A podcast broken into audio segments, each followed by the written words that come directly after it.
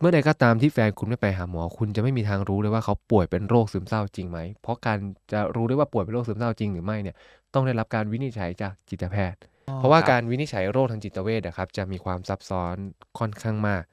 ข้อควรระวัง PHQ-9 ไม่ใช่แบบทดสอบ ที่จะบอกว่าคุณป่วยหรือไม่ป่วยเป็นโรคซึมเศร้านะครับ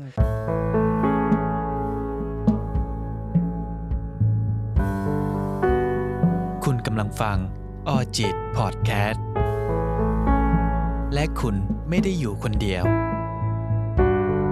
เมื่อเปิดพอดแคสต์จะมีเราอยู่เป็นเพื่อนเสมอ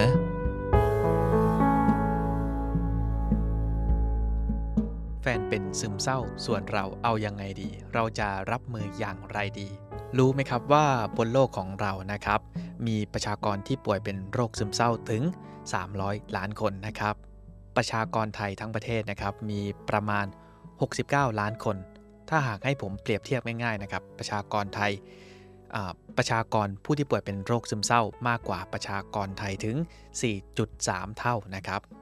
หรือให้มองง่ายกว่านั้นอีกนะครับ ก็คือประเทศไทยนะครับ รวมกัน 4 ประเทศยังน้อยกว่าผู้ที่ป่วยเป็นโรคซึมเศร้าเลยครับ ที่ผมยกตัวอย่างมาแบบนี้นะครับ เพื่อผมจะแสดงให้เห็นว่า โรคซึมเศร้านะครับ ผู้ที่ป่วยเป็นโรคซึมเศร้าอยู่ใกล้ตัวกว่าที่เราคิดครับ มีผู้ที่ป่วยเป็นโรคซึมเศร้า ใกล้ตัวกว่าที่เราคิด และหลายๆคนเลยนะครับ มีแฟนเป็นโรคซึมเศร้าครับ หลายคนที่อาจจะไม่ได้ศึกษาเรื่องนี้มานะครับ ก็เลยไม่รู้ว่า เราจะรับมืออย่างไรนะครับ กับแฟนที่เป็นโรคซึมเศร้า เพราะบางทีเราก็เข้าใจมาว่าแฟนเป็นโรคซึมเศร้าก็อาจจะเซนซิทีฟมากกว่าปกตินะครับ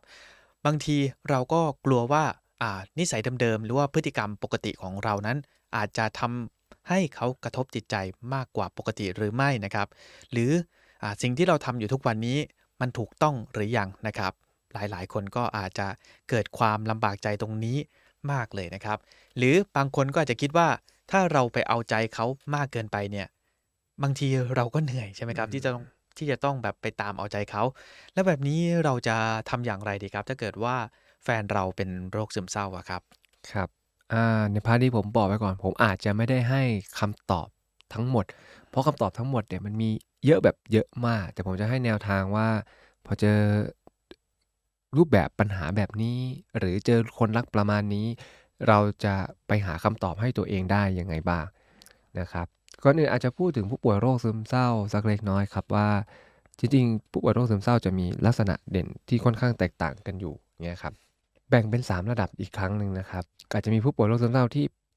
มีอาการซึมเศร้าในในช่วงแรกๆกับมีมาประมาณหนึ่งกับเป็นซึมเศร้าเรื้อรังอืมอ่าครับ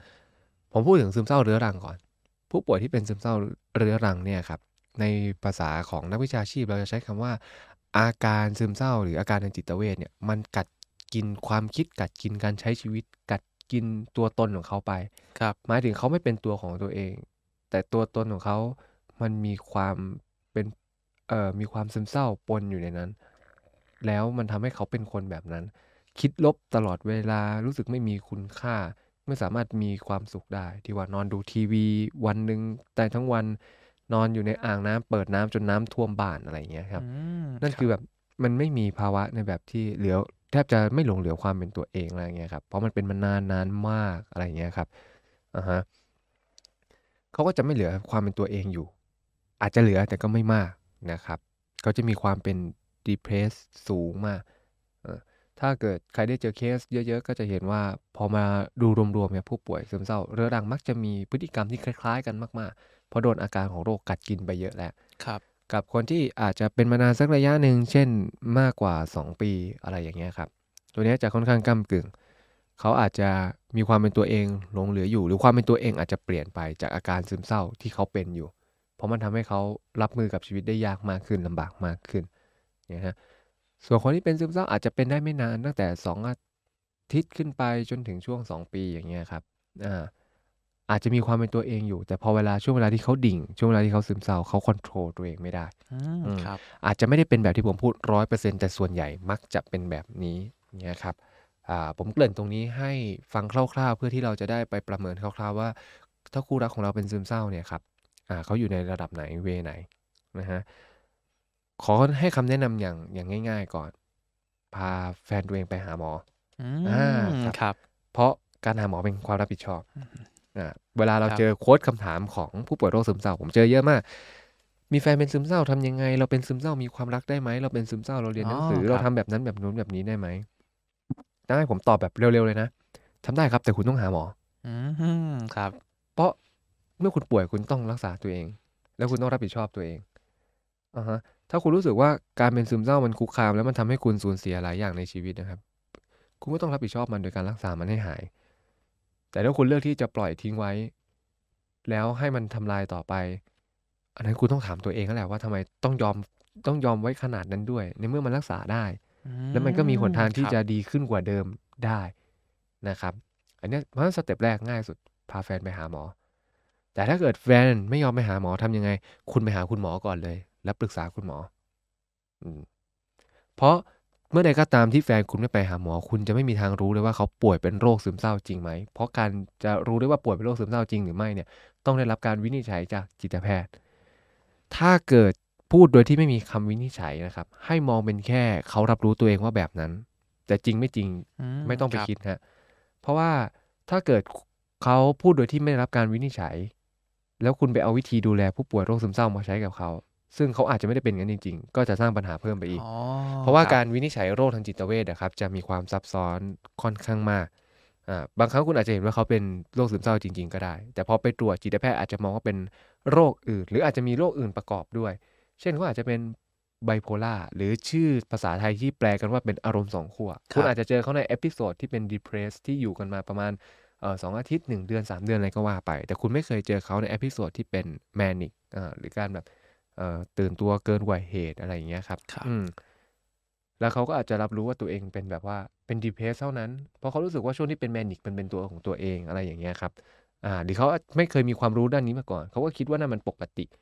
อ่าหรือเขาอาจจะมีโรคอื่นประกอบ เช่น ยกตัวอย่าง adjustment disorder เงี้ยเป็นโรคที่ไม่สามารถปรับตัวให้เข้ากับสถานการณ์ต่าง ๆ ได้ อ่าแต่ว่ามีอาการออกมาเป็นอ๋อซึมเศร้าครับเวลาวินิจฉัยเขาก็จะวินิจฉัยเป็นเอ่อ adjustment disorder โดยที่มีอาการซึมเศร้าเป็น depressed episode อะไรอย่างเงี้ยครับครับเพราะฉะนั้น percept การรับรู้ของคนโดยทั่วไปหรือตัวเขาก็จะเห็นว่าเฮ้ยฉันเศร้า ฉันซึมเศร้า แต่ลึกๆแล้วมันมีกลไกอื่นทำงานที่บกพร่องไปอีก เพราะฉะนั้นเวลา treat หรือวิธีปฏิบัติตัวก็จะต้องใช้อีกแบบหนึ่งเพราะฉะนั้นสเต็ปแรกเลยครับยังไงก็ต้องไปพบคุณหมอ ถ้าไม่พบคุณหมอยากครับ แล้ว เวลาเขาดิ่ง เวลามีอารมณ์ที่ไม่สามารถเข้าไปจัดการได้ด้วย cognition หรือฟังก์ชันทางความคิด หรือไม่มีฟังก์ชันทางจิตใจที่แข็งแรงพอที่จะไปดิวกับอารมณ์ตรงนั้น จัดครับการไม่ได้ การใช้ยาเป็นตัวเลือกที่ง่ายแล้วก็เร็วที่สุดครับ เพราะว่าปัญหาที่ผู้ป่วยโรคซึมเศร้าเจออารมณ์ดิ่งเศร้าแบบไม่มีสาเหตุร้องไห้แบบควบคุมตัวเองไม่ได้ วิตกกังวลบ้างในบางคนแล้วหลักๆก็คือนอนไม่หลับ ถ้าชีวิตคนเราเจออะไรแบบเนี้ยมันก็จะสร้างปัญหาเรื่องอื่นๆนอนไม่หลับทำอะไร สร้างการพักผ่อนไม่เพียงพอให้คุณ พอคุณนอนไม่หลับพักผ่อนไม่เพียงพอ คุณก็ล้าอ่อนเพลียล้าอ่อนเพลียแล้วก็ต้องไปทำงานทำงานแล้วก็ทำงานได้ไม่เต็มที่ทำงานไม่เต็มที่เกิดปัญหาอีกเกิดปัญหาโดนต่อว่าเกิดอารมณ์ แล้วสุดท้ายก็กลับมาเศร้าดิ่ง แล้วพอเศร้าดิ่งเกิดอะไรขึ้นนอนไม่หลับ แล้วก็วนลูปอืมเห็นไหมครับ เพราะฉะนั้นยาเหมือนเป็นตัวที่จะช่วยให้คุณจัดการปัญหาที่ปลายเหตุ หรือตัดรอบวงจรนี้อ่าเพราะฉะนั้นถ้าแฟนคุณเทคยาเนี่ยครับจะเป็นอะไรที่ง่าย อืม เพราะฉะนั้นสเต็ปแรกต้องหาหมอก่อนครับนะครับถ้าเขาไม่ยอมไปคุณไปคุณไปเอง ไปคุยว่าจะทำยังไงดีนะครับ แต่ถ้าเขาไม่ยอมไปอีก คุณอาจจะต้องไปพบนักจิตวิทยาแยกว่าคุณอยู่ในความสัมพันธ์แบบนี้คุณจะจัดการยังไงดีอ๋อครับสเต็ปแรกถ้าเขารับรู้ว่าตัวเองเป็นซึมเศร้า แต่เขาไม่ได้ไปหาหมอครับหรือเคยไปเมื่อนานมาแล้ว แต่ไม่ได้หาต่อเนื่อง ก็ยังต้องไปหาหมออยู่ เพราะการดำเนินโรคหรือโรคพวกนี้มันสามารถเปลี่ยนแปลงได้เสมอเสมอครับอ่าวันนี้อาจจะเป็นดีเพส อีกวันหนึงอาจจะเป็นไบโพล่าก็ได้ ซึ่งนี่เป็นเรื่องปกติอย่างเงี้ยครับหรือเขาอาจจะป่วยเป็นโรคอื่นพวกบุคลิกภาพแปรปรวนบุคลิกภาพผิดปกติ แต่เกิดการใช้ชีวิตที่แบบไม่เหมาะสมกับสังคม หรือว่าไม่สามารถเจราจากับความสัมพันธ์ได้ไม่สามารถจัดการหรือว่าปรับตัวเข้ากับสิ่งแวดล้อมได้ ก็เลยเกิดเป็นมูดของอารมณ์ซึมเศร้า หรือถ้าครับเทียบกับคุณผู้หญิงเนี่ยครับก็จะเป็นซึมเศร้าหลังคลอด หรือซึมเศร้าก่อนมีประจำเดือนหลังมีประจำเดือนระหว่างมีประจำเดือนอะไรอย่างเงี้ยครับครับ ซึ่งถ้าเป็น เป็นคุณผู้หญิงที่มีเอฟเฟกต์ทางด้านประจำเดือน ต้องต้องหาพบคุณหมอแก้ในเรื่องของฮอร์โมนหรือหลักของ biological เนี่ยไม่ต้องทำอะไรครับพบคุณหมอแล้วก็ไปฟังคุณหมอ ให้คุณหมอแนะนำว่าต้องดูแลเขายังไง จริง ๆ ถ้าคนรักไปหาหมอได้ แล้วคุณเจอคุณหมอที่แบบพอมีเวลาพูดคุยกับคุณ แล้วก็แนะนำคุณได้นะ แล้วดูแลแฟนคุณดีๆคุณแทบจะตอบโจทย์ทุกอย่างในเรื่องนี้แล้วนะอ๋อครับอาใช่ครับ แต่ว่าเราก็ต้องยอมรับในในความเป็นจริงว่า ก็จะมีคนบางคนที่ไม่พร้อมไปโรงพยาบาลเอกชน หรือว่าไม่ได้ไปมีโอกาสเจอกับคุณหมอที่แบบ specialist ขนาดที่ว่าจะแนะนำคู่รักที่ดูแลโรคซึมเศร้าได้ครับอย่างบางคนได้แค่ให้การรักษา แต่เวลาเจอญาติเนี่ยอาจจะไม่ได้ไม่ได้ถนัดในการแนะนำอ๋ออ่าครับเรื่องนี้ก็ต้องฝึกฝนของนักวิชาชีพอะครับ อือฮึเพราะฉะนั้นบางทีก็อาจจะไปเจอโรงพยาบาลรัฐที่คุณหมอมีคนไข้มากๆ ไม่ได้มีเวลาคุยเยอะ ก็ไปถึงคุยอาการแป๊บเดียว5นาทีได้รับยา อย่างเงี้ยเราก็ไม่ได้มีโอกาสได้ทำความรู้จักหรือขอคำแนะนำจากเขาอย่างเงี้ยครับอ่าแต่ถ้าถ้ามีโอกาสได้เจอ ก็จะแทบจะจบในตัวเองแล้วก็จะมีคุณหมอคอย support อยู่ตลอดอืมเวลามีปัญหาอะไรก็เล่าให้คุณหมอฟังได้อยู่ในฐานะญาติคอย follow กันไป คุณหมอก็จะเก็บความลับของคนไข้ตามจรรยาบรรณเขาก็จะแจ้งเราในลักษณะที่ว่ามันมีความจำเป็นกับเราเท่านั้น ไม่มีความจำเป็นครับเขาก็เก็บเป็นความลับเอาไว้อ่าแล้วเวลาเราเจอปัญหาหนักอกหนักใจดูแลอะไร คุณหมอก็จะอธิบายให้ฟังว่าต้องทำยังไง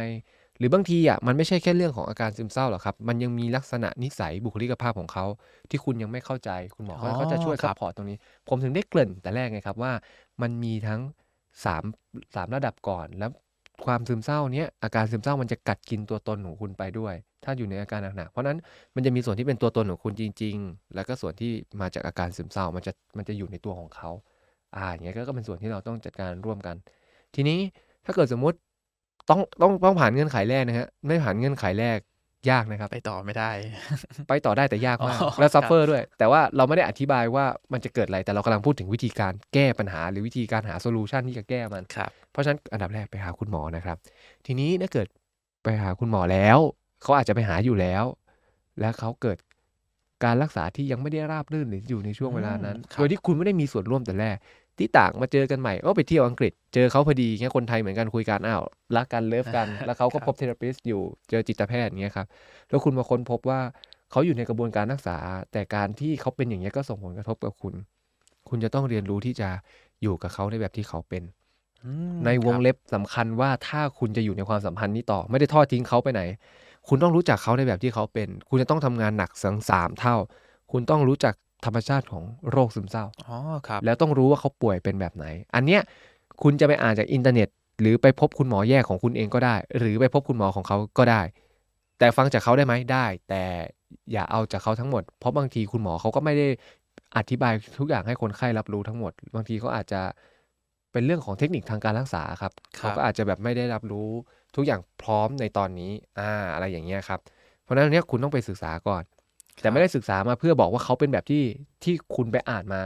แต่เพื่อศึกษาเพื่อทำความเข้าใจคร่าวๆว่าอ๋อโรคซึมเศร้ามันประมาณนี้แหละ เพื่อให้ได้รู้จักธรรมชาติของเขาเท่าที่เราทำได้ครับอ่าทีนี้อันที่สองไปศึกษาอันเท่าแรกคือคุณต้องไปศึกษาก่อนเท่าที่สองที่หนักขึ้นมาก็คือ คุณต้องรู้จักเขาจริง ๆ อะอ๋อเขาอาจจะเป็นคนที่ควบคุมอารมณ์ไม่ดีแล้วตั้งแต่แรกอืมแต่เจอเหตุการณ์หนักๆไอการควบคุมอารมณ์ไม่ดีแหละเลยทำให้เขาป่วยเป็นซึมเศร้าครับนั่นคือคุณต้องรู้จักตัวตนของเขา อ่าเพราะฉะนั้นรู้จักอาการซึมเศร้าพื้นฐาน รู้จักตัวตนของเขา และอันที่สามรู้จักถึงความเป็นญาติหรือเป็นผู้ดูแลผู้ป่วยจิตเวชเพราะการดูแลผู้ป่วยโรคซึมเศร้า เป็นการดูแลผู้ป่วยจิตเวชอย่างหนึ่งอืมครับการดูแลผู้ป่วยจิตเวชเป็นงานหนักแล้วก็งานลำบากมาก เพราะฉะนั้นคุณต้องรู้จักสิ่งนี้ เพราะมันเพราะนั่นหมายถึงสิ่งที่คุณกำลังจะเผชิญหน้าในความสัมพันธ์ เรื่องดีๆ มีไหมมี แต่มันจะต้องแลกมาด้วยเงื่อนไขที่เหนื่อยแล้วก็ลำบาก มันอาจจะไม่ได้เหนื่อยก็ลำบากตลอดนะครับ แต่เวลาที่เขามีอาการเนี่ยครับคุณจะเจอความเหนื่อยความลำบากตรงนี้อืไม่ได้ไปบอกว่าคุณจะต้องไปเรียนรู้เพื่อที่จะดูแลเขาอันนั้นเป็นอีก step หนึ่งแต่ step แรก คุณต้องรู้ก่อนว่า คนที่ดูแลผู้ป่วยจิตเวชต้องเจออะไร เจอความเหนื่อยเจอความลำบากแบบไหน นั่นน่ะจะทำให้คุณได้เตรียมใจตัวเอง และให้คุณเลือกว่าคุณจะดูแลเขาต่อไปไหมอืมพอจบอันนี้เสร็จปุ๊บ จริงๆมันก็แทบจะเคลียร์ตัวเองนะครับผมมีแถมให้อีกอันหนึ่งอ่าครับเวลาเขาเปิดคอร์สอะไรในการดูแลในฐานะญาติคุณไปเข้าถ้าคุณพร้อมคุณไปเข้าไปเรียนรู้ เพราะว่าเรื่องพวกเนี้ยผมแนะนำได้ทั้งหมดก็ไม่ได้ ผมไม่ถนัดผมถนัดเป็นผู้พูดคุยผู้ให้ความช่วยเหลือเยียวยารักษา อะไรประมาณเนี้ยครับ งานของผมจะค่อนไปทางนั้น นักจิตหลายคนก็หนักไปทางนั้น ผมถึงได้พูดในตอนนั้นว่า การจะแนะนำญาติเนี่ยมันเป็นเรื่องที่แบบลึกลงไปอีกทีหนึ่งนะ มันไม่ใช่ว่าทุกคนจะพูดได้ มันไม่ใช่แค่แบบมานั่งอธิบายว่าเขาเป็นอย่างนี้ คุณเข้าใจเขาจบไม่ใช่ครับมันมีเทคนิคมันครัมีบวิธีในการดูแลอีกเยอะ ซึ่งพวกเนี้ยครับจะต้องอาศัยแบบคนที่แบบมีความชำนาญการในประสบการณ์นี้ครับอ่าคุณก็ไปเทคคอร์สตรงนั้นได้ และสุดท้ายท้ายสุด อย่าคิดว่ามันจะต้องเป็นความสัมพันธ์ที่สำเร็จแล้วเมื่อคุณพยายามครับ เพราะมันล้มเหลวได้เสมออ๋อครับ เพราะว่าผมพูดด้วยความเป็นธรรมนะครับ ไม่ได้แปลว่าพอเราพยายามเพื่อเขาแล้วทุกอย่างจะออกมาดีอย่างเงี้ยครับ ถ้าเขาป่วยแล้วเขายังรักษาตัวเองไม่หาย สิ่งที่เขาป่วยก็มีผลกับความสัมพันธ์อยู่แล้ว เพราะมันชัดเจนอยู่แล้วการป่วยเป็นโรคจิตเวชจะมีผลกระทบต่อการงานและความสัมพันธ์ ซึ่งสิ่งที่คุณอยู่กับเขาคือเรื่องของความสัมพันธ์ คุณได้รับผลกระทบโดยตรงอยู่แล้ว เพราะนั้นถ้าเกิดอยากไปกันรอดหรือไปกันดีเบสิกก็คือต้องรักษาครับเพราะถ้ามันรักษาหายมันก็จะเคลียร์เรื่องนี้ แต่ถ้ามันรักษาแล้วไม่หายยังไม่ได้เจอคุณหมอที่ใช่นักบำบัดที่ ที่ตรงกับตัวเอง หรือว่าการรักษามันอยู่แบบในระหว่างทางยังไม่ใช่จุดที่เขาพร้อม แต่ว่าเขาก็เลือกรับคุณเข้ามาอย่างเงี้ยมันมันไม่แปลกเลยที่มันจะเป็นเรือล่มกลางกลางมหาสมุทรเนี่ยอืมครับคิดง่ายๆก็เป็นคนปกติที่ไม่ได้ป่วยยังล่มกัน ไม่รู้วันละกี่ล้านคู่เลยครับเออเพราะฉะนั้นเราอยู่ในเงื่อนไขพิเศษอ่าผมใช้คำนี้มันก็จะมีโอกาสล่มได้เพราะฉะนั้นก็พาเขาไปพบจิตแพทย์นะครับไปพบแพทย์กับเขาเนาะแล้วก็เรียนรู้ขั้นพื้นฐานว่าโรคซึมเศร้าเป็นยังไง นิสัยของคู่รักตัวเองเป็นยังไงครับ แล้วดูว่าคนที่ต้องดูแลเรื่องผู้ป่วยจิตเวชมันต้องเผชิญหน้ากับอะไรบ้าง และสุดท้ายก็ถ้ามีคอร์สที่คุณไป take ได้คุณก็ไป take คอร์สไปเข้าคอร์สนั้นไปเรียนรู้ จะได้มีเทคนิคมีวิธีการที่จะสื่อสารมีวิธีที่จะปลอบโยนเขาหรืออาจจะเป็นอะไรที่คุณรู้สึกว่าได้มาแล้วจะ support คู่รักของคุณและเติมเต็มได้อันนี่แล้วแต่คุณเลย จะไปเข้าคอร์สการสร้าง empathy passive active listening อะไรของคุณก็แล้วแต่ครับอืมที่คุณคิดว่ามันครับเหมาะและช่วยคุณได้ อันนี้ฟรีสไตล์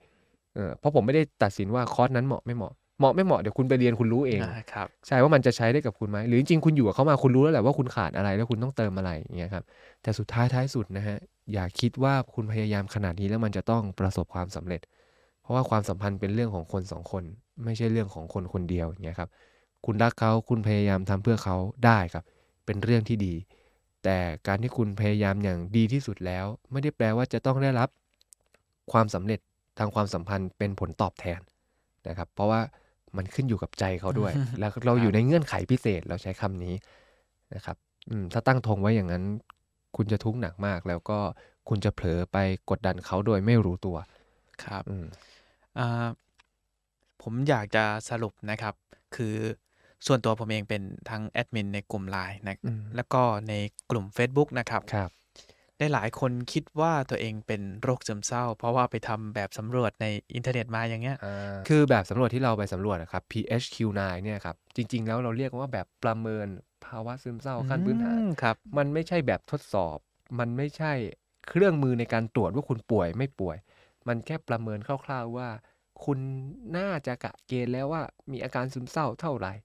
ซึ่งมันไม่ได้มีความแม่นครับยำจนถึงขั้นบอกว่าคุณป่วยได้ขนาดนั้น เพียงแต่มันอาจจะเกิดข้อผิดพลาดทางเทคนิคครับที่เขามาใช้คำว่าแบบทดสอบหรืออะไร แต่โดยแง่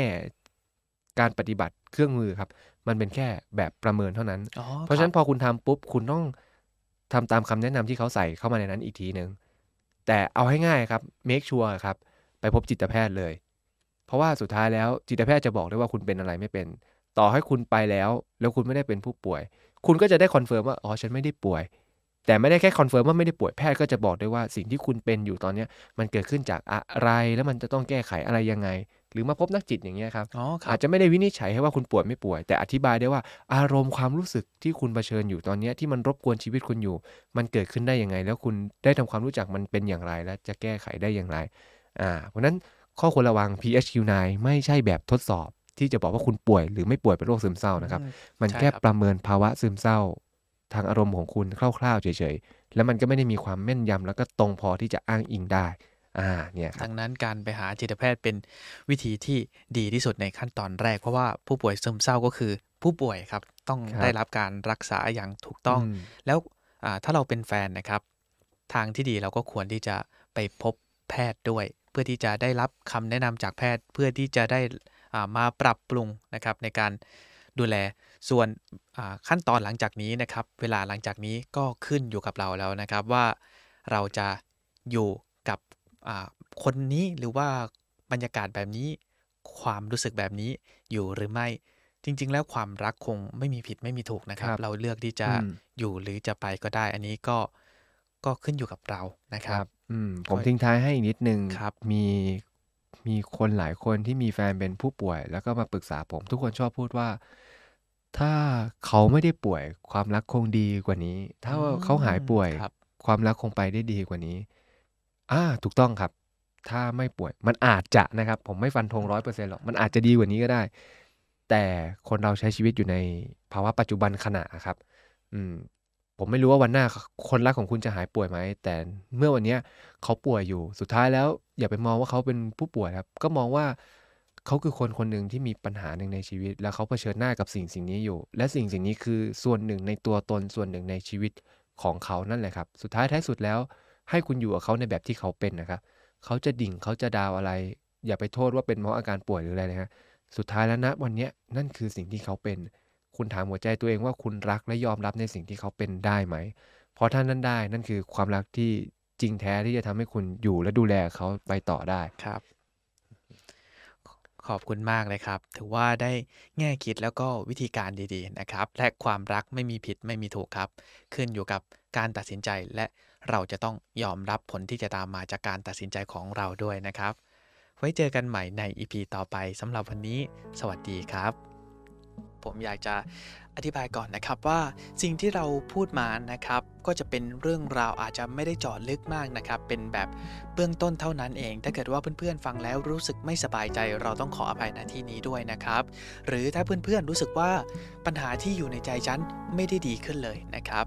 เราก็อยากแนะนำว่าจริง ๆ แล้วสิ่งที่เราพูดมาเป็นเพียงแค่เบื้องต้นเท่านั้นเอง ถ้าเกิดว่าเพื่อนๆ รู้สึกไม่สบายใจ หรือรู้สึกว่ามันไม่ได้ดีขึ้นนะครับ การพบผู้เชี่ยวชาญอาจจะเป็นทางเลือกที่ดีทางหนึ่งนะครับ